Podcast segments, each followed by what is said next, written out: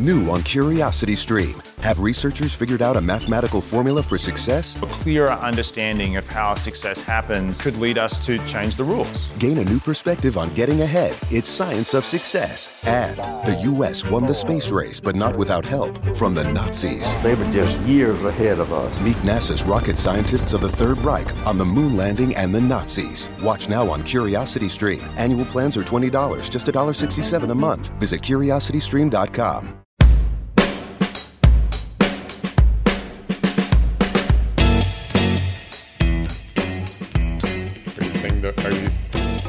th- thingarood? Thingaroo. Thingaroo. All right, here we go. Good morning, Mr. TK. Good morning, Daryl. How are right. you? Uh, I'm great. I'm Look- great. Look at you. You're all dapper. I'm like back in COVID mode. I'm turning into a werewolf again. Yeah, I got no time to change after the after the recording, so I'll be right out the door today. That's okay. That's good. That's good. Bus- busy is good. Busy is good. What's what's new? What's what's the update for you? Nothing. At school? Uh, any cases? There are uh, there are we got we did I think we talked about it. We did get an email that there's a case at my kid's school, but their school is here, so they're safe. Homeschooling has not improved since we spoke last. Okay. I, I it's really funny though. But uh, the kids are, I guess, uh, they're not complaining that much. I think they complain about real school more than they complain about uh, virtual school. Yeah, yeah, my, obviously. my daughter's hockey league shut shut itself down. Yeah. So it's it's Not like surprised. postponed right now. So I don't know what's gonna happen, but yeah, that that's going on. And uh, what else? That's it. What it's all good. What about you? We're supposed to start hockey uh, October 18th. What's this? and Men or your son? Men, we lost a whole team in our division, right? Like somebody just basically said, like we don't have enough guys. We're not interested in coming, and you know, yada yada yada. So uh, we're trying to make it out, uh, trying to you know make it up and get more players and readjust the uh, the format and stuff. But we'll see. I mean, you never know. By October 18th, we could we could be shut down.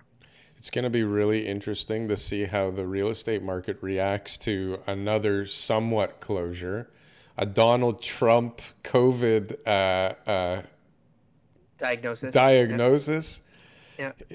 and then and then you know instantly he went from like I'm fine, I'm going to be okay, I'm going to work from the White House to being airlifted over to a hospital. The guy's 74 and fat. He's like a perfect candidate to need like a respirator and maybe not make it through this thing. But the the markets are going to be interesting now. I know. That's, It's gonna that's a- be. global markets are. Uh, we'll see what happens Monday. Just in general like everybody was pretty confused to begin with. I watch a lot of uh, other guys talking about the markets here in canada and uh, like nobody knows what's going on. Everybody's just like i guess we'll see what happens. Right now it's good though. Hmm and Well, right, right now it is good isn't it? I hope he recovers. That's uh, that's for sure. now now um, we decided to both kind of pick a topic to talk about today which is a new format for us which Let's- is kind of cool. Let's do the deal update. We got to get the deal update. uh, No, It's just really annoying. The guy, the, these guys for for two weeks are saying, you know, we're gonna bring you an offer, and then it's like, okay, where's we, the we offer? Where's the offer, man? Where's, the, the offer? So now the last the last message I got, it was supposed to come at some point last night. It did not, and the message I got was that it's in with the CFO for approval now. Mm. It's like this is the biggest deal that's ever happened in the city of Toronto. It's very complicated. it's taken a lawyer two weeks to put this offer together. Yeah, there. That's what happens when you give uh, real estate purchases into the hands of the lawyers. Good luck. But like, I don't know what's going on here. This is not a very tricky deal. Well, anyway, so fingers. Hopefully, you get it sold, and, and it's definitely a great property. And knowing what uh, you're asking, uh, it's a deal. There's a lot of interest though. Like a lot, I I have four people that I'm talking to simultaneously right now. It's just for some reason, even over the last year, you know, we get really close, and we've had a bunch of offers. They're just not where we want them to be yet. The, the COVID just totally messed up things, and it's not a, a location, right? Yeah. But it's Okay. just annoying. Yeah, we'll get it done. I know we will. Uh, it's just really annoying. It's not even annoying that it takes two weeks. It's annoying the communication, right? It's like, we'll get this to you on Friday. Friday comes. Oh, sorry, we'll get it to you on Tuesday. Tuesday comes. Oh, sorry, it's going to be Wednesday, Thursday. Friday comes. It's going to be tonight before I go to sleep. It's in with the CFO. Okay. So, like, it doesn't instill confidence in this uh, offer, even if we do get it at some point. Yeah, that that world's a lot different. Um, you know, we're, we've got some topics today to talk about what people do in the um, Well, there's residence there's a whole user type of world. there's but a that, that that world with the developers and, and the land guys is is There's just another dynamic that you actually have to take into account a lot more. Like when you have 22 offers on a house, you're not really sitting there going like, and, and they're kind of firm offers or or, or no no uh, no no real due diligence or no no no. yeah. I'll take my chances. Well, I like the neighborhood. But you, you, as a seller, you don't really care who the buyer is. You care about the price and like who's going to go firm, right? Got a deposit. All right. Well, let's let's move forward. let's move forward. But with with something of this size and this kind of money, they're not just going firm, and they want to tie it up. And if you're gonna put your hands in somebody that's you know not so strong, you know, you, you may end up down the road 60, 90 days later, still holding the bag. Exactly. So you really have to take into consideration who you're you're getting into even a, a conversation with, yeah. right? Exactly. That's a that's another element. So uh, Merton Street, Yes, sold. Boom. sixty offers, sixty sorry, sixty showings, 60 showings, yeah. sixty showings, sixteen offers. 16 offers. Yeah, sold for three hundred and twenty thousand over asking. Wow. And um, Firm? pretty, yep, it was a pretty uh, you know intense night. There was a lot of stuff. There was a lot of different perspectives. There was a lot of uh, layers to it because of the type of property it was. So in the end, we took the best offer we had in writing. That was it, and it took. It was firm. Who cares? Yeah. Well, there's other things that we had to look at, but either way, it was the best offer in writing, and the sellers were thrilled. And uh, you know, these are always happy moments and everything. too. So- Congrats. seems like the market's doing well. We had other multiple offers this week that were not so great. Um, you know, I sold a condo this week too that we took over from another agent who was um, uh, unable to sell it because the uh, the clients had already purchased the property. So um, I took over that listing, and, and luckily we sold it in a week too with. Um, you know, with we had the status and everything like that, so it was able to be a firm offer, and, and the guys are able to get basically out of trouble and stuff too. But definitely the price uh, a lot lower than the same unit sold a year ago. That's for sure. You know, I'd say Yeah. it would be about uh, ten percent. What's this? The condo? The condo, yeah, Yeah. about ten percent. Where was it? Uh, Yonge and Eglinton. Yeah. That's one of They the had, uh, major hubs for, for inventory at the moment. Yeah, they had um, you know it on the market for a while before us, and did everything they could, and couldn't So- get it done. So. What changed? Well, obviously, we did like we actually marketed the property and, and, and did everything the way that it should be at the highest level. There were some issues on that front too, um, but you know also pricing, right? Right. Pricing was a factor. So they did everything they they could. They they did everything they could before you except price it properly. Yeah, everything that they were capable of. Yeah, there was definitely some major issues to what was going on. To be Yeah. honest with you, Okay. Well, the it, front the front shot, the very first shot that when you looked at was a picture of a ground floor garden on the property. like it wasn't even like a condo building. It almost looked like it was either a ground floor or a townhouse or something like that. Like there were some issues that were I love when the first few pictures have nothing to do with the actual unit you're buying. It's like Yeah, here, here's the common area of the the the building, and streetcar uh, here- stop outside. here's the gym, and here's the pool, and then you get like this shot of a tiny decrepit iPhone. kitchen or something. Uh, portrait. It's it's, ama- it's amazing that things sell from certain people. But anyways, Yeah. so that's good. Congratulations. That's successful week. Yeah, amazing. it, was a, it was a successful week. Lots of stuff going on. Uh, lots of showings and other listings I've got. Um, definitely lots of activity. But I was out with a lot of buyers over the last two weeks, and I was monitoring certain properties that had offer dates. And some of them, it was like, yeah, that's not the right place for us. Al- also because we believe that it was going to sell more based off of what the sale was that we looked at, you know, a month earlier or whatever. And uh, some of them didn't sell. I saw them get price increases, uh, a few of them actually. And there's a couple that uh, uh, properties that we've dealt with on the team that had the same thing. They weren't able to get the multiple offers. They thought that the price was aggressive or attractive enough to, to have that happen, and it didn't. So they had to raise the price. So there was this article this week that says Canadian real estate buyers trying to walk away from purchases become rampant. And so I figured this That's- is that's like tough word, rampant. yeah, and I figured this was like Calgary or you know somewhere out west or in in the prairies where you know things are not so great at the moment. But no, it's talking about Toronto. Toronto real estate buyers ghosting sellers. So it, it says I don't think it really lists the agent's name. Oh yeah, Marvin it talks about the Alexander from Keller Williams Realty. I'm, I, you know, I gotta say this carefully. I have a, I have a hard time, um, believing that there would be that many deals that that happened to in one brokerage. Like, Nearly 30 it says yeah, here. That, that seems like that seems like it's it's This sounds crazy. But I, but I don't, I don't know for sure. I mean, Have all I you heard of it? I haven't heard of it We had, once. we had one. We had one. Oh, okay, yeah, you had have. Mm, it's rampant. In this particular case, it was a partner of mine. It was a multiple offer. The highest price came in. It was significantly higher than the second place. Mm, but they didn't couldn't do it.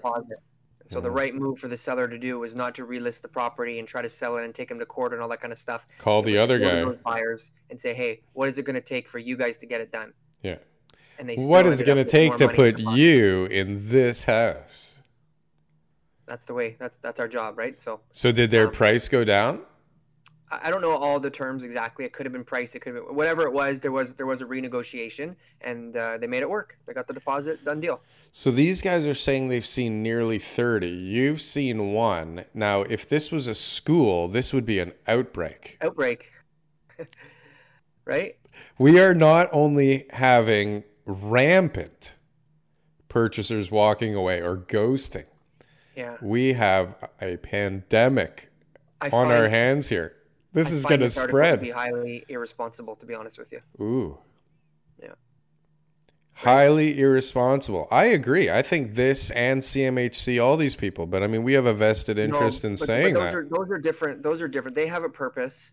Like this one here serves no purpose. I mean, when when you sign an agreement of purchase and sale, that's firm and binding. You are required to fulfill the terms of that deal. Okay. So just because you didn't bring a deposit, sure you're in breach, right? And on closing, the sellers then can say to their lawyer that they want to, um, you know, bring on litigation in order to be able to, to you know, cover any damages and, and whatever else that they can prove they had to suffer through, right? So that that's the whole point of the contract. And if you have an article out there that people are saying, "Oh, so you mean if I sign a firm agreement, I don't have to bring the check and everything's going to be okay because the sellers don't want to sue me?" Well, now you're going to have one people doing it where the sellers have no problem suing you because they got all the time in the world. They didn't even want to sell. And two, you're going to have people who are going to be um, uh, irresponsibly going out there and trying to do this to different people, which is why I really like they had a um, covenant, uh, cooperating brokerage covenant at the end. There were some recommendations on what agents to sign. It means nothing, but it just puts the agent on the um, the the hot plate and says, "Hey, look, if this is what you guys are doing, you realize that this is in contravention of REBBA, and this is, you know, you could be facing disciplinary disciplinary action." And I think that that's good, so that people aren't doing it pur- purposefully. But we're not in charge of our clients. If the buyer says he wants to go and do change his mind the next day and doesn't bring his deposit, I can scream and yell and say, "Real Estate and Business Brokers Act." He's going to say, "Listen, I'm not bringing you to the deposit. Screw off." Yeah, go fuck yourself. So now, it- now what do you do as an agent? All you can do is advise them of their of their legal responsibilities. hmm And is there any consequence to the other agent that brings that offer? The cooperating broker, Yeah. um, depending on the circumstances. So if it was like you had an agreement of purchase and sale in place with another property, and you were just going around buying, getting multiple deals signed, just to be able to pick and choose which one you want, absolutely.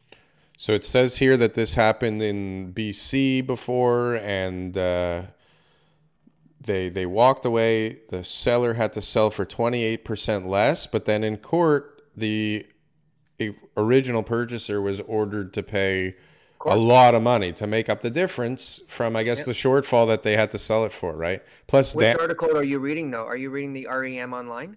Better dwelling. Exactly. So REM online is the one that didn't publish the court case. Mm-hmm. That's the one that I read.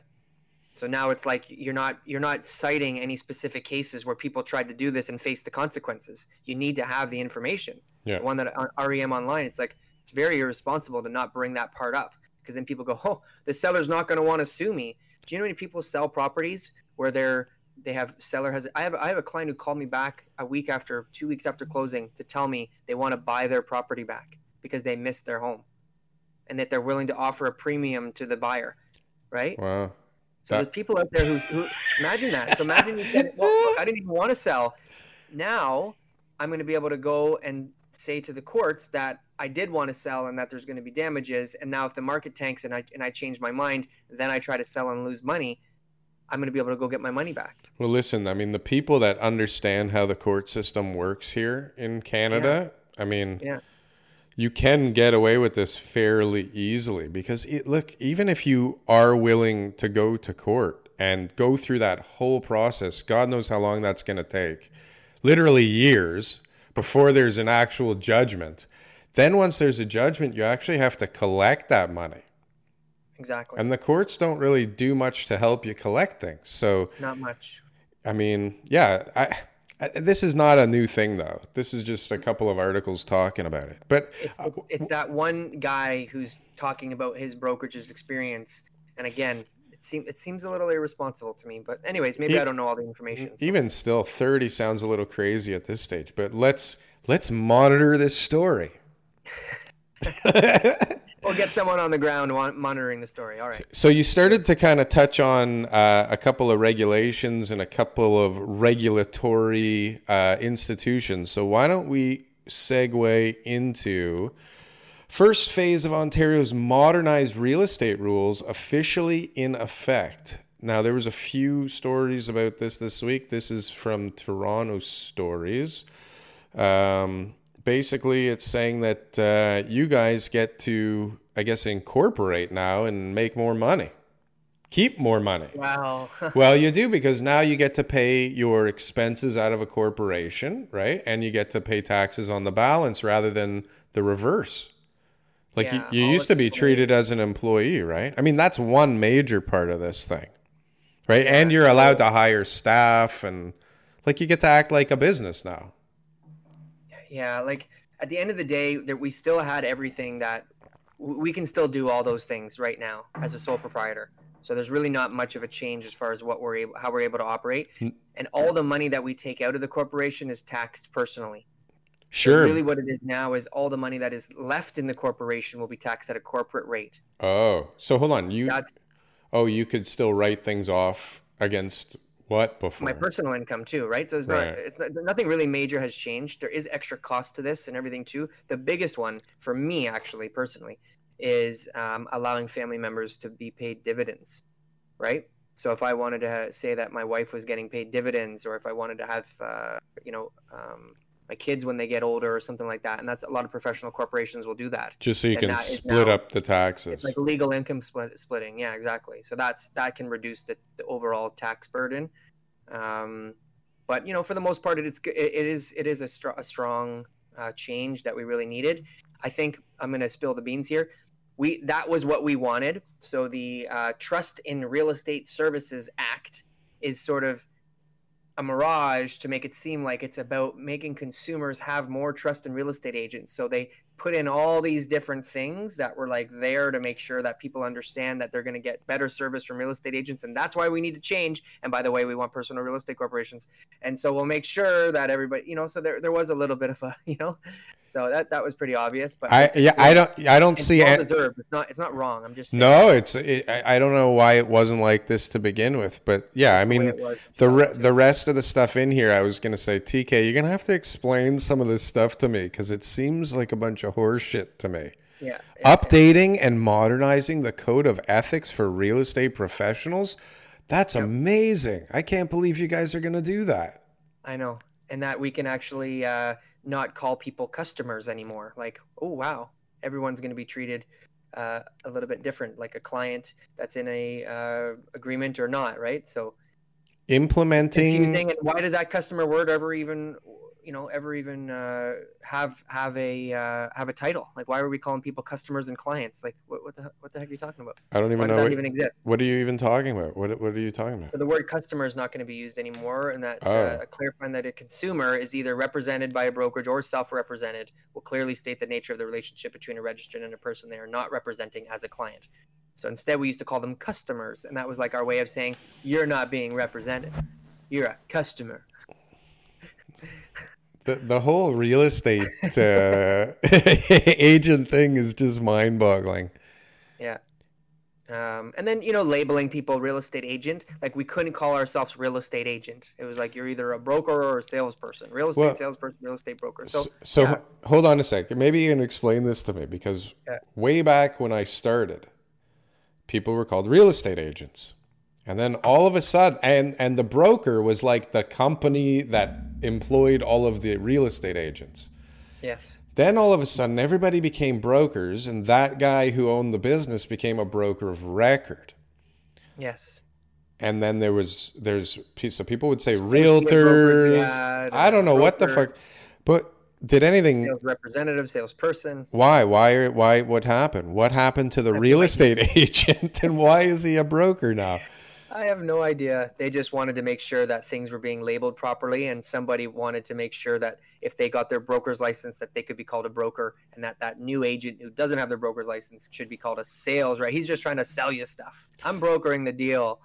So it's So it's it is, it's silly. but at some point the the the uh, idea of you know that personal connection that a realtor has with a client is not going to work anymore, and and people will buy stuff, you know, not through realtors. Don't. The, the, like does the whole industry not really see that coming down the pipe is it like the the the bank tellers who don't really see those ATMs like taking their jobs away Well, that's a whole different different topic, but uh, no. well but just- what what is no because listen the the real estate board generally is doing stuff to solidify that that doesn't happen like to solidify their stranglehold on the information and the data so that that 100%. doesn't happen right? So there's got to be more behind this than you guys you know having a, a reduced income tax rate and splitting your taxes with your family members. There's got to be more inside this thing that nobody really realizes. Yes, and the title of it has to be trust, or the word trust has to be in there, so that everybody knows that you know this is the Trust and Real Estate Act, and Well- it's going to be there to help people. That's red It's flag number one, right? Yeah, Other than the Um, fact of you know that it's a realty thing. yeah. So they're changing the way that RECO acts, so that different ways that discipline committees and everything like that will be um, uh, handled, so that people can have streamlined uh, disciplinary hearings to make sure people are, are, are being punished the way they should. Enhance enhance consumer protection, right? So that's really what it's based off of, right? They want to make sure that consumers are protected, which I agree with. There's just a ton of crap out there that consumers need to be aware of, and and, and things need to be able to be enforced. Otherwise, what's the point of having them? Um, They should have a rating a big system. one- a big one that I like, which I haven't been able to get into too much yet because they're still coming up with the programs, are these specialist type of designations, right? Like commercial? That's the most important one because we're all licensed to do everything. So I think if per- someone's dealing with a commercial agent, they it should be somebody who really knows what they're talking about. If it's maybe uh, a subsection of land or it re- like really, I know I know the ups and downs of those type of businesses, and you and I'm aware of them. I don't know them in and out. I'm saying that there has to be somebody who really knows uh, every single part of the transaction. The, re- the residential side, for example, the condo that, that I sold this week too. Like not everybody understands how to maneuver the, the residential market the way that it needs to be. And so there's condo could be condo specialists. There could be people. I'm not sure exactly how far they're going to go, but having just some extra official title because what happened was Joe Blow started up, um, you know, senior real estate specialist and said, I'm going to give you this accredit accreditation, if I said that word right. And then you do this course, and he says he sends it all over North America, and you get to put this little uh, you know, instead of your MBA or PhD, you got this SRES. And everyone goes, see, I know what I'm talking about. But it means nothing. No one's looked over that paperwork. No one's checked over that type of program. Like it's really not that monitored. No. Anybody can get it. But you just what you need an extra course. you could have sold no seniors any homes whatsoever and have that four letters at the end of your name. Zero, you have zero experience, but you have those four letters. That's Sure. crazy, man. That's crazy. So so I mean we just watched a whole generation of people that swore they would never shop online start shopping online, right? So like at some point the realtor will be way less necessary. Other than the fact that you guys even even recently didn't you you did you hear like they they I, I guess a year ago you guys were, were, were forced to release all the data like the sales data right and then all of a sudden they started like putting strangleholds on some of these little companies that are making their money off of providing that data again There, well, there was there was rules that had to be put, put in place for the uh, the VOWs, virtual office websites, and uh, some of them weren't all you know meeting the rules. So I think that's that's been handled now. It was just in the in the initial um, release of all that information. there's a But, I mean, lot of disagree with you. I have to disagree with you entirely. i know you Uh, have to you have I to mean, there's just there's just no way I could be replaced by by a robot. no not a robot There's, just- there's but so many there's so many or computers or anything. There's just so many things that we have to deal with with people and their emotions. And literally, if they're the ones in charge of getting things done, their emotions get in the way, and uh, it's not possible. There is there's never going to be an online real estate service that is going to take over the entire real estate industry. It's There- never gonna happen. there are some guys putting a lot of money they at, all lose. at trying to do it they're all they're all losing. They're all they're all just playing the uh, the stock market game. They're all just trying to get these uh, you know these buyouts and these uh, you know get into the IPOs and everything else. And That's if they can get to that point, that's part get of Wall it Street behind them, and then everyone goes, "Oh, this is going to be the next big thing" because people buy into it. It's it's not it's not successful. You can't see people like trading condos online like it's a stock market and like flipping stuff day trading condos in Toronto and New York. I'm not saying I don't see it, but there's just no way that that is going to be the um, the go-to way. No, I'm, I'm not saying it can't happen. It's already being done in a way, Yeah. but at, the same time, it's it's a fraction. It's it's one two percent of sales max. It's Well- get past that. Let's monitor this story. We'll get someone on the ground. Yes. Thank you. Okay. And then for some godforsaken reason, and I'm not sure what you uh, are thinking, but you chose to talk about the um, affordable housing bids for the open door. Um, what do they call this thing? Open door program for Yeah. for What do Ontario. about it? What do I know about it? I know that Yep. when I read it, it is not very enticing to use. As a developer who doesn't own any properties. Um, well, that's Like- not like- true, but no, what I'm saying is a developer. You're, you're, that's the perspective you're looking at. It's from like the big developers who don't have land to, de- to, de- develop already, or already own land that they can build something better on. you need to have something already because you have to. Why? Well, you have to go through the application and you have to have like drawings done. You have to have statistics. They, they offer they offer um, uh, public land as well. There, there's a way to. Yeah, there's a way to bid on public land. So, Yeah. I mean, listen, it, it's an attempt to get numbers uh, down to a ridiculously low point. So, so I mean, one of the parameters is that you have to have 50% affordable Yes, for 40 years. for 40 years exactly. Affordable, they consider at or lower than uh, their rental market rate, which But CMHC that rental- provides. Exactly. That's not like the rates that we, you and I are accustomed to. Well, they might Okay. be the average across the whole uh, of Ontario. I don't I don't know, but But yeah, these numbers right? are crazy. For 1700, right? one bedroom. I mean, listen, the reality is mo- there's more one and two bedrooms than three bedrooms. But yeah, three bedrooms. You know, we hear average of what a three bedroom is close to three grand or something, grand, right? yeah. So one bedroom here is thirteen seventy four. Plus, there's a utility allowance for everything, which inc- Yeah. adds uh, eight percent or something like that to the to the rent. Sure. So a one bedroom they're saying is like 1450, 1470 or something with the utility allowance, right? Sure. But we know that a one bedroom yeah, like even in Scarborough one be- bedroom is now like 2 grand. Still two grand, yeah. I, I don't know where CMHC gets those numbers from. I, I didn't look into it, but either way, that's what they base it They say in here that this is what they base it off of. So you need to have 50% of 40 years at these ridiculously reduced prices. So I I mean they offer ways to reduce costs by, you know, for giving development charges, giving super cheap loans, uh, fast tracking the development. Like they have giving you the space to build it on. well, giving you the space to build it on, but they lease that to you. They're not selling you the land, know. right? So they're leasing the land to you at 99. I, listen, I'm sure that there are some people that can make this work somehow. I don't know how this is going to get us to 40,000 units by 2030. I think they're going to get it done.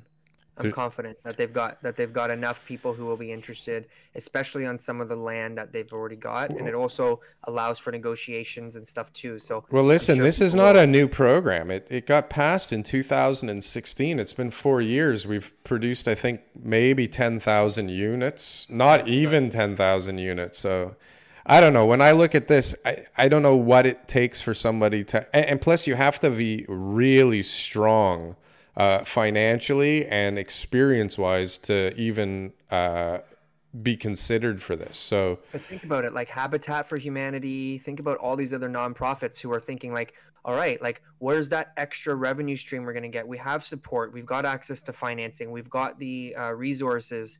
Like, churches not- maybe churches might like want to partner with a developer and do something on this thing like there's definitely ways to do it but I, I think most of the developers in the city would rather just keep buying land and building I agree. condos and I- selling condos They're not. They're not going to have the, the proposals from you know all the best guys. But I think it's also Now- an entry level development too. For No, but are- like a lot of the big companies like Star Starlight and Timbercreek and these gigantic uh, apartment REITs um, that have land that have extra land, like we were talking about a few weeks ago.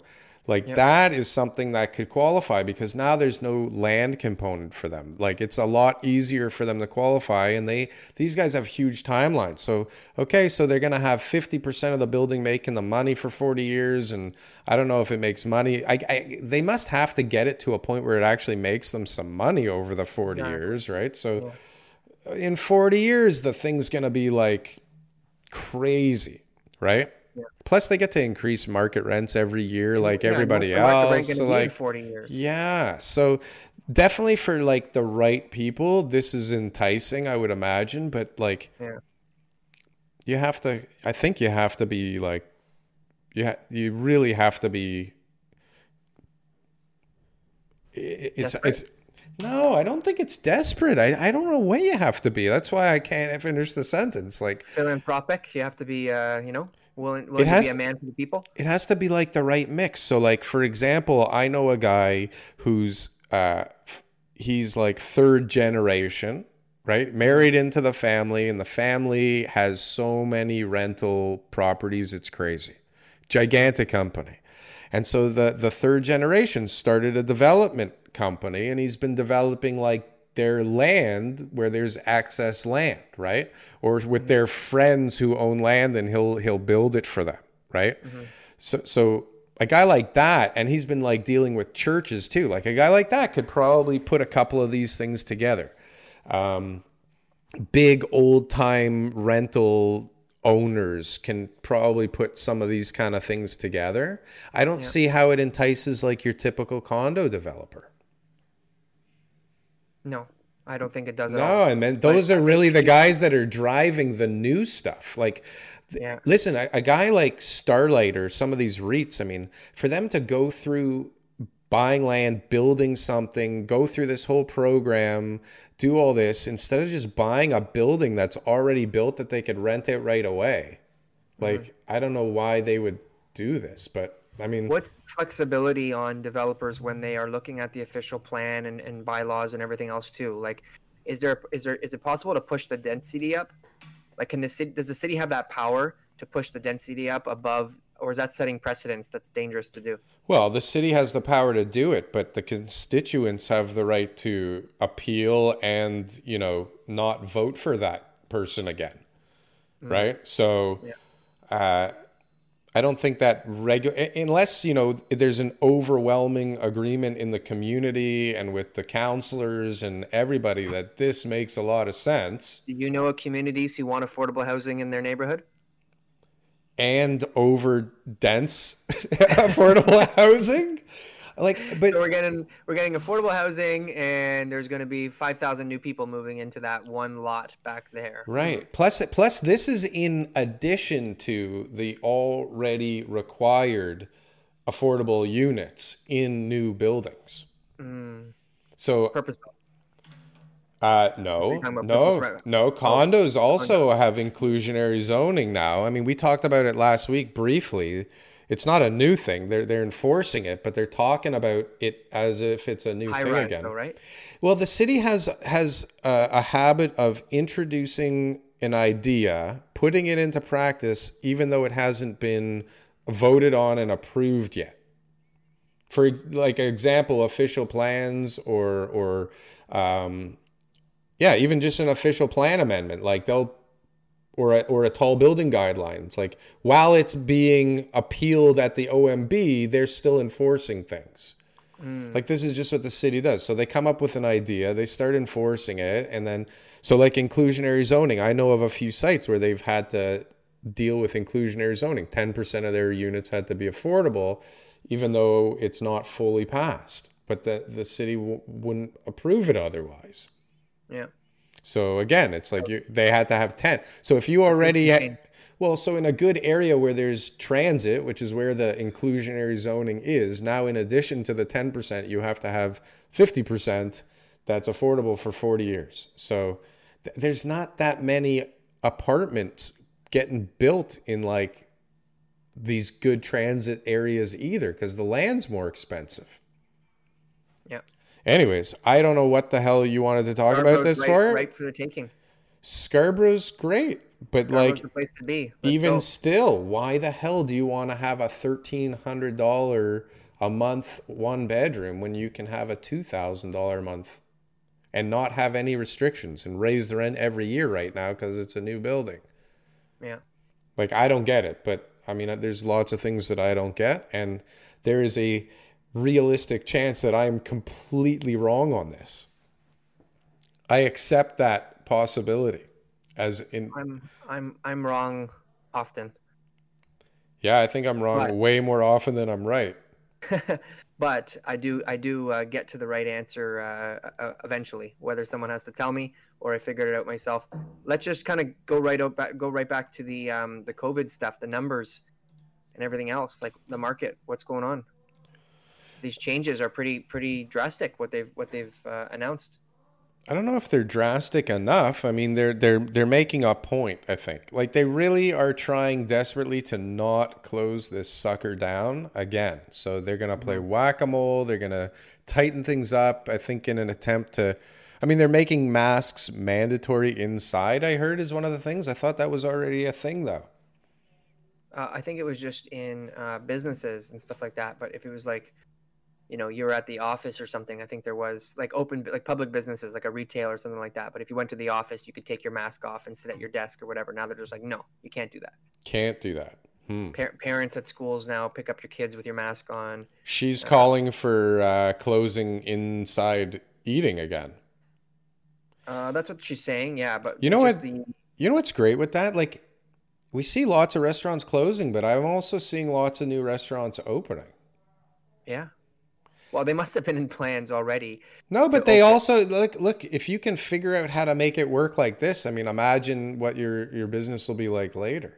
It's not Sure. hard to just have like a pickup and takeout business. That's it. Just no seating. Just people walk in, uh, shrink your space, Like, make Wi- the food, you know- change up the menu. you know, Wiz Khalifa. Yeah. So Wiz Khalifa started a, a ghost kitchen restaurant, and he's got like locations in like multiple U.S. cities, and he's on DoorDash and uh, Grubhub and uh, Uber Eats, and it's like That's the way. he's pumping out chicken wings and stuff for stoners, like for for for when they're when they're uh, got the munchies. Yeah. And- we do Mexican, we do Italian, we do whatever. Chinese. What do you He's want? He's got like four or five things that they just ship out from those things. yeah. But that, what else do you need? What else do you need? I saw this other cool article. This uh, company downtown here, they they put like a um, a container in their laneway behind their restaurant, little window in it, and they're like selling wine, cheese, and fresh bread that they're making in this like. Yeah, it's really cool. But like Big, there, big thing is, is winter's coming, right? Like that's what the restaurants are afraid of right now. but there's still ways to make money. You you but you got to move. You got to shrink your footprint. You know, you got to get rid of the inst. You you can't rely on that anymore. You got to figure out like for everybody. no, but you got to figure out like what's the mix where I can make money in the food industry now, and just and just do it. And then later, you know, if things open up again, then get a location again if you want, or pull up your your container, get it get it uh, moved somewhere else where you can have seating. I, I'm trust me. I'm in, I'm I'm behind you on that 100. percent You know, I think we should have food trucks like California does, right? Where it's just like you know, people are just that's what they're running restaurants out of, and like there's way more locations than what they're allowed now. Like where are food trucks? Front Street, like Queen Street. you need a permit. You can't just go anywhere with a food truck. that's what I mean. Like But it should be like food trucks should have like an app and you should be able to call them say hey i want i want you over around here Well, you can. You can call food trucks and they'll come and set up shop for private events and stuff. But it just should be a, a way better system for food trucks. Like, you know, allow them to go wherever they want. You know, like have a permit where it says you got a permit for the next month, and any legal parking spot you can find, you're able to sell your food out of. yeah i don't Right? i don't understand what the issue with that would be but anyways the point is is that there's plenty of ways for all of us foodies to get our food And, and and, a lot of ways for people to make money providing it for us it just you know and like you said before maybe that in dining experience is going to have to be like an extravagant luxury for a little while yeah, It's like you, you need a you need a membership to eat here. absolutely. You need a Butler, mem. Your table's ready for you. That's right. Can I can we swab your brain cavity, please? Yeah. Can you lean back a little so we can swab your brain? Did you hear some lady they like pierced her her skull cavity and all kinds of like brain fluids are leaking out of her nose? Oh. Yeah, pretty gross, but uh, I guess it's not the best test for everybody. No. They also have like uh, proved some kind of speed testing now that works really quick. Hey, did you notice also that Shoppers Drug Mart, uh, like cases have gone up considerably in Shoppers Drug Mart since they started testing people for COVID? No. So And- people and- who visited Shoppers Drug Mart, is that what it is? I guess it keeps saying like uh, three more people at Shoppers Drug Mart contract the COVID. Uh, I don't really read. I, I, you can't Well, read like all these articles. Shoppers Drug Mart. So it's like if you ask like a certain percentage of people, most people have been to a Shoppers Drug Mart. So maybe Yeah, that's where you got COVID. Especially if they're having COVID like symptoms first. Like maybe they want to. going to. Shoppers. I'm going to Shoppers to take some cough suppressants so I can go to work and drop my kid off at is daycare. Antiviral medication. is there an aisle uh, antiviral? People people need to like push it until they're positively sure they have COVID. Like Donald Trump went to like that that that lady in his party.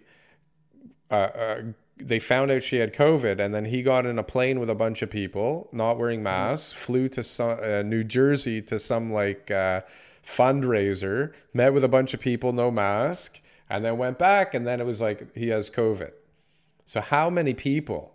How many people? Like what? What's that game with Kevin Bacon? There's six degrees of COVID with Donald Trump. Let's see what happens.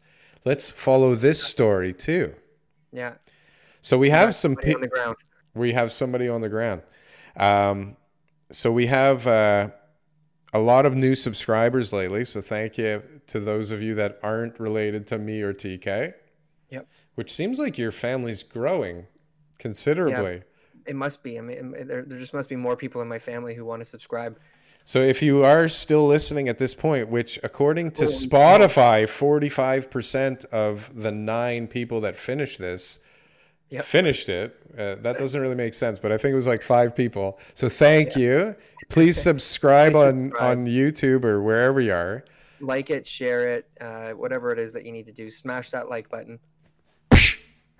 What do you think is going to happen? Do you think uh, we're going to a lockdown? Do you think we're going to um, the schools are going to close down? What do you think? So, so I was watching this other guy I love. He's from Vancouver, and he was uh, saying, "I don't really like to predict things, but I think the evidence to the negative is stronger than the evidence to the positive, and I f- kind of feel the same way. I mean, I'm I'm generally an optimist, and I really kind of feel like I have to be, a for my business and b for my sanity. But mm-hmm. I mean, there's definitely a lot of pressures I find that I don't know if you know we can withstand. I mean, definitely the way the numbers are climbing, there's going to be some form of lockdown, right? So we're already seeing it. Like my daughter's hockey got canceled. The the amount of people in places has shrunk. Uh, they're calling for uh, inside dining to be canceled. So I mean that's going to happen at some point because people are calling for it, right? They're priming us. So that's mm-hmm. probably going to happen. And I mean, I don't know how bad does this get? I mean, in the last two weeks, it jumped pretty fast, right? So the the saving grace at the moment, or at least what everybody's kind of clinging on to, or not everybody, the people that want to stay positive are clinging on to the idea that testing has gone up eight billion percent. So we have a lot more tests. So of course the amount of cases, percentage of people actually testing positive, lower percentage of people that are tested being uh, uh, contracting the virus. Uh, they're also saying that you know there's less people in ICU and less deaths, right? So they're kind of hanging their hat on that. Does that change? I don't know. It seems, at least according to the data, that a, a, a much greater percentage are in the under 40 years of age kind of bracket, which seems uh, a lot uh, more able to kind of fight this thing. But mm-hmm. I think the reality is that we're definitely locking down more than we are today at some point in the next few weeks. And what like it. So, so the I think it should be compartmentalized. I think it should be like it's going hey, to be. But the problem yeah. is for us is that Toronto is probably one of those big compartments. But but like you know what I mean? Like if, if a shoppers gets it, you know, okay, we got to shut down that shoppers. If a school gets it, we got to shut down that school. If businesses lead to cases, they got to shut down those businesses. Like it should be just yeah. So I mean, to, to, say, hey, look, if you guys are being safe and there's been no COVID cases reported here at your restaurant, you should be allowed to have people continue because you must be following the rules and doing everything properly. Sure. Right? And, and and and I mean that makes sense. Other than the fact that the people coming may not be doing things properly everywhere, right? They might be doing things properly in your place because you're making them do things properly there, and they want to go there, or but they have to have proof and evidence of um, of spread. So it's like okay, like you went to that restaurant, you went to that restaurant, and you went to that restaurant, and a week later you're all testing positive for COVID, and the only three places that you guys had the same was at this restaurant. It yeah. must be that restaurant. Let's take them out. Okay, but by then it's probably too late because everybody with the COVID's already not there anymore, right? So, yeah, anyways, still, there's no perfect way to do it, but the, the threat the threat of that I think will keep people more um because I've I've go I've I go to places that are really not as careful to be honest with you. I go to places that are yeah. not as secure and um taking it as seriously. So I think that there needs to be a little bit more of motivation for people to take it seriously.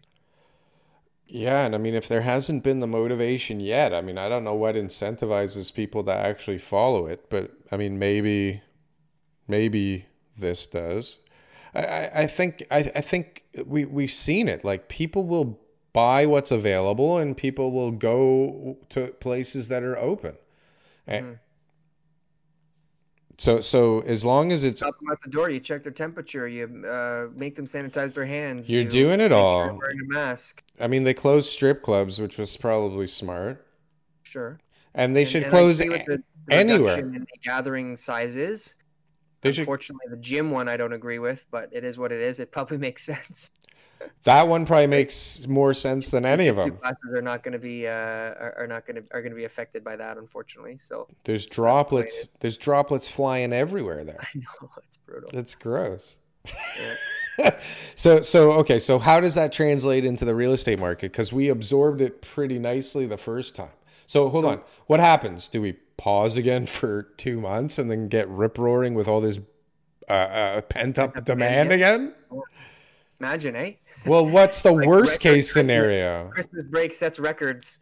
What, but what's the worst case scenario here? I don't know. I mean, I, I, like I said last week. I mean, if you want to find it, you'll find it. There's a lot of doom and gloom out there. Yeah, some somebody gets it traced back to a, a, a open house or a home or something, and that makes the news. Where people say these three people contracted COVID because they visited the same property. It was the only thing consistent in what uh, in what they did that week. You know, and everyone goes touring properties can I don't think that does much. COVID. I don't think that does much. Listen, everybody got pretty crafty with showings even when things were closed. People got crafty. Things sold, they slowed down. People are ready for something for the next time, a little more than they were last time. So people have systems in place that were proven to work before in this environment. Um, but yeah, it'll it'll stall things out, uh, and then it'll pick up again once uh, they actually shut the city down for a few weeks again. That seems to be what's happening. Listen, the states is having a, a steady decline in cases. So they've taken the approach that like we're gonna play whack a mole and see what the hell happens, and whoever gets it, even if it's the president, gets it, and we'll we'll get through this thing together, right? That's the approach that they've taken, and we'll see where that gets them. I mean, they're definitely, if you look at the charts, their cases are slowly coming down every day. So Even in Florida, eh, well, as a as a country, I don't know about Yeah. lo- Florida, local. like Disney World's rammed pack. People are out going to everything that they possibly can go to. It's Yeah, so it'll just keep spreading around and going up and down and flying around and moving over here and moving over there until everybody gets smart. But like, if you look at Australia, they said, "Fuck this shit, we're closing it down again." And what happened? Their cases went back down to nothing. Mm-hmm. But they had to take a hard reset again, which fucks all kinds of businesses. Mm-hmm. So who knows? I mean, listen, a lot of the businesses that are out are businesses that were going out anyways, one way or another. Even the restaurants, like it's just time for a new business model. It looks like, right? Mm-hmm. I, I wouldn't say all businesses, but you're right. There's definitely a few that weren't able to weather the storm. That it's not because of Well, COVID that they couldn't weather the storm. It was the position that they were in prior to COVID. Or they were about to be in in a year or two. I mean, it just sped a lot of stuff up, right? So, I mean, I think there's a ton of opportunities coming down the pipe. Hopefully, you know, I I I don't see how um, giving. Okay, let's talk about this before we end because this is what I'm trying to figure out. So, CERB turns into CRB, which gives people that worked 120 hours the ability to make $2,000 a month for 26 months. So that's going to make a lot of people actually a lot wealthier than they were before. Okay. So that's going to have an impact somewhere in this economy. Okay? Because those are people that will be able to rent, like that weren't maybe able to rent on their own before, like that had to have a, a roommate, now won't have to have a roommate. They're going to have a disposable income that they weren't used to having. Because, I mean, there's lots of people that were making 16, 10, 12 grand that actually qualify to make two grand a month now, right? Okay. So, so, I mean, who, and then also what I like, who is okay with that, right? Like only people that were making twenty four thousand dollars or less, or maybe thirty thousand, and they've stretched themselves. But like, who's okay with getting that check for uh, a couple years and not going out and getting better pay? Like just people that were already okay with that, right? Yeah. So how big is that population? Apparently, the highest in the G7. No, no, no, no, no, no, no, no. That's unemployment, right? That's No. overall unemployment. But those are not only people that are okay making less than 24 grand a year. There's a lot of Sure. high paid people in that too, right? But right? the main thing is, is that that is part of the equation for our unemployment rate. sure, and sure, so sure. No, but That- so that's I, contributing because of the resources that the government's putting out. It's contributing to the higher unemployment. So, so, but the point is, is like, who is this incentivizing not to go out and find a job? Because what people are saying is that this two thousand dollar a month is acting as an incentive for people not to look for work. And I'm sitting here going, that's got to be a pretty small percentage of people that are unemployed that are making, you know, that kind of money and okay with it. Well, uh, let's just use some reasoning here. So, if our un- unemployment rate is one of the highest and it used to be one of the lowest, and all of the economies were affected the same way because of COVID, Yeah. it must mean that this in, addi- in additional incentive for people not to work from the government aid is the result of the high unemployment rate. So, but is that is that is that the difference between us and some of the other countries, right? So, like if, like, Correlation, doesn't mm-hmm. equal causation, but that's a pretty fair assumption. Think about it. I think it's a fair assumption, and I think it's a significant. Like, we're probably talking three to five percent of the unemployed are sitting there going, "This is fucking great." Yeah, right? Nobody's gonna even No, check no, if I'm looking. COVID. No, no, no, no. Hey, hey, hey, no. Diseases. I got, I got a dog. She's got a limp. I, I got arrhythmia. Don't you know? I got arrhythmia here. right? I got astigmatism. I gotta stay home. I'm I'm I'm looking for work, but I can't find anything. jobs out there. I don't know. There's no jobs. It's I a- asked the guys it's a- I was playing Fortnite with last night. They That- said they don't have jobs. It's a tight market out there, don't you know? Ten point four percent unemployment. So, but it, I mean that's significant. But those people are actually wealthier now. Sure, they're doing great. So what does that do? There's got to be, there has to be, like that has to cause something in the economy. That creates uh, stimulus in the economy. Of course, they're still ordering pizzas and uh, shit off of Amazon, Yeah, right? legal So weed. They're all they People are buying, people are buying cigarettes. Stuff, Seriously. right? Seriously. So that has an impact. That's positive. And then so when when you take that into account and you take Kondo Wong, his brilliant video about people that are living abroad that are residents that are like, we're coming back to Canada, that are not in the normal statistics, right? So they're going to make up for some of the immigration. Did you see after Trump con- contracted COVID, like the most searched Google term yeah, was yeah. like, how do I get out of the US and get to Canada? to Canada? How do I move to Canada from the US?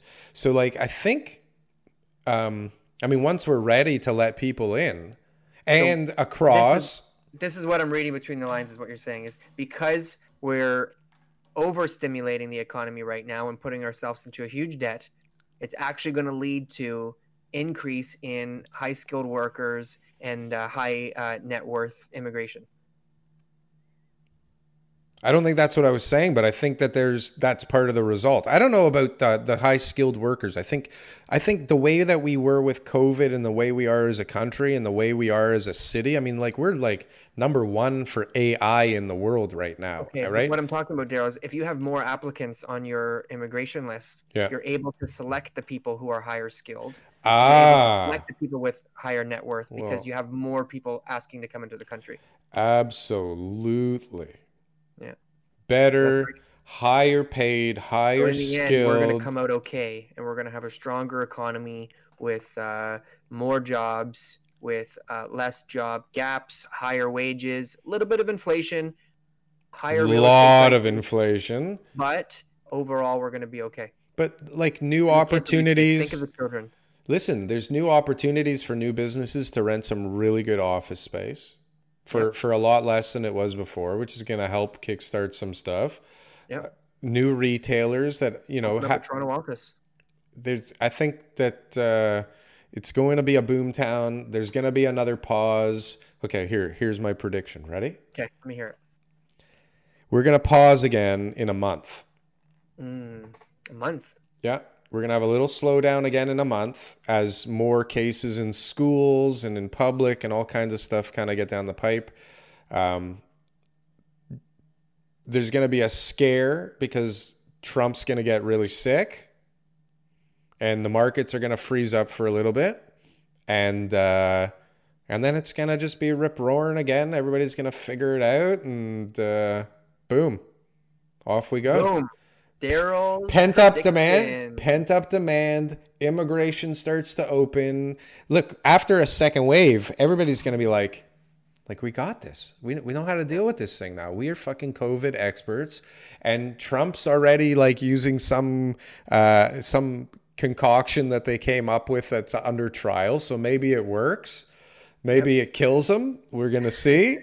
We'll follow that story intently and all these new people moving to Canada are going to uh, need a place to live, and the condo market's going to bounce back, and there's going to be all sorts of prosperity for all. It's gonna be it's gonna be insane. And there's not enough uh, incentive for people to build affordable housing through the Open Door uh, City of Toronto program, so that's not going to be. I'm not saying that. I just think there's that we're going to have. there's no incentive to get forty thousand units by in in the next uh, nine years. Mm-hmm. That's a lot of units that have to come on, and then even still, like somebody has to build them Mm-hmm. instead of a condo. So who's paying more? The guy who's building these affordable units with the government, or the guy building the condo that has to hurry the fuck up and pay his financing off and get people in so he can make his profits? Hmm. He's going to be offering a little bit more. So prices are going to keep going up because labor is going to be short because demand is going to go up labor's going to labor's going to go up materials are going to go up because all these like world uh, supply chains are going to be all screwed up and everything from china that people have been relying on to keep prices down won't be as able to get here in canada because we're holding uh, huawei's daughter in vancouver for two years no, but crazy, crazy things are going to happen. All kinds of things are going to spin around. But we'll be great here in Toronto. All right, let's le- let's cap it at that. That is that is quite the prediction, and uh, it sounds very plausible. It you- is. you heard it here first. I had a vision. We're gonna have someone on the ground about that one too. Yes, somebody's gonna have to ground Get me. someone on the ground looking over, looking out for that stuff. All right, another another episode. Enj- Absolutely. Good luck Thanks at your for, uh, meetings. Getting us together again, and we'll we'll talk to you soon. yes, sir. All right. Adios.